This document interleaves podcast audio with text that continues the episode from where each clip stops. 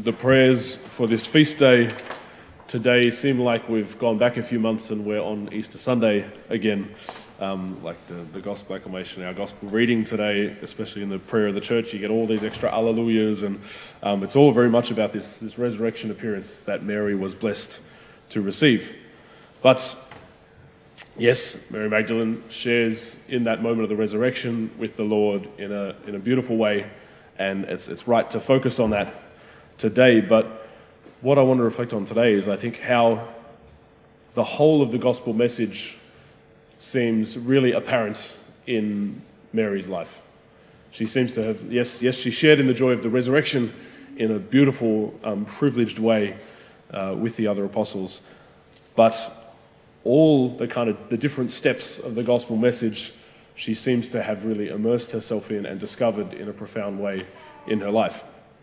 Now, this is something that we can learn from um, as disciples. We, we not only want to kind of hear the gospel and understand it on the surface, but every kind of facet and aspect of the gospel we want to really soak into our being and be reflected in, in our experience. We want to discover that truth from Jesus in a profound way. So I just want to trace through what I mean about this, and I invite you to reflect on, on perhaps some of these aspects of the gospel, of the truth of, truth of our faith that we do really strongly resonate with in our Christian experience, and some that perhaps we need to get to know that truth a little bit more. So let's look back through Mary's life.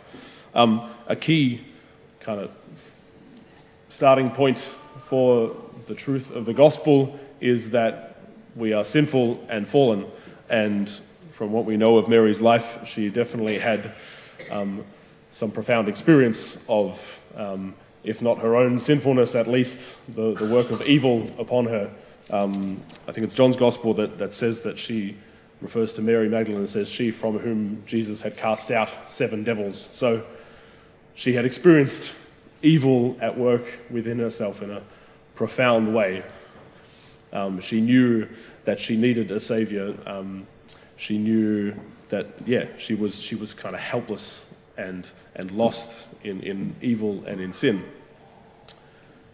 Therefore, she's come to Jesus, and, and that relationship that they've formed has, has come about as, as her salvation because she knew, she knew she needed saving, she knew she needed to be taken out of that dark position. And I think even, even there, she's experienced something of the resurrection because uh, in, in that new life that she found with Jesus. Um, the, the Gospels reflect a profound love that she has for him. I think there would have been an experience of coming from death into new life that she couldn't have imagined from there. So there's even a, a glimpse of the resurrection that we can find even before entering fully into the resurrection from the dead, just from coming out of our sinfulness. So, coming from her, her dark times into this beautiful, intimate, loving relationship with Jesus, she then follows him to the cross, as well as following him in his ministry. She's there at the foot of the cross with him while he suffers. And I think she would have experienced this from a number of different ways. She would have seen on the cross that Jesus was taking upon himself the very evil and the, the pain and the suffering and the sin that she had experienced in her own life and would have known that Jesus was doing that out of love for her. She also, in, in being close with Jesus, would have understood that he was doing this for all of humanity. Um, and in knowing that need for salvation herself, she knew just how much um, all, all of her human brothers and sisters need to be saved from that pain and darkness and could see the love with which Jesus was entering into that to bring them bring about that salvation. And so that's something that the Lord would want to reveal to our hearts as well. His, his love for all the world as he hangs upon the cross. But also as a close friend and disciple of Jesus, and they loved each other very much, she would have simply suffered by watching him suffer on the cross because of their love for one another. And so, as we draw closer to the Lord in discipleship, we can simply suffer with Him in His sufferings because of our love and our closeness with Jesus. it's by coming through all of that that she is able to then enter into this experience of the resurrection.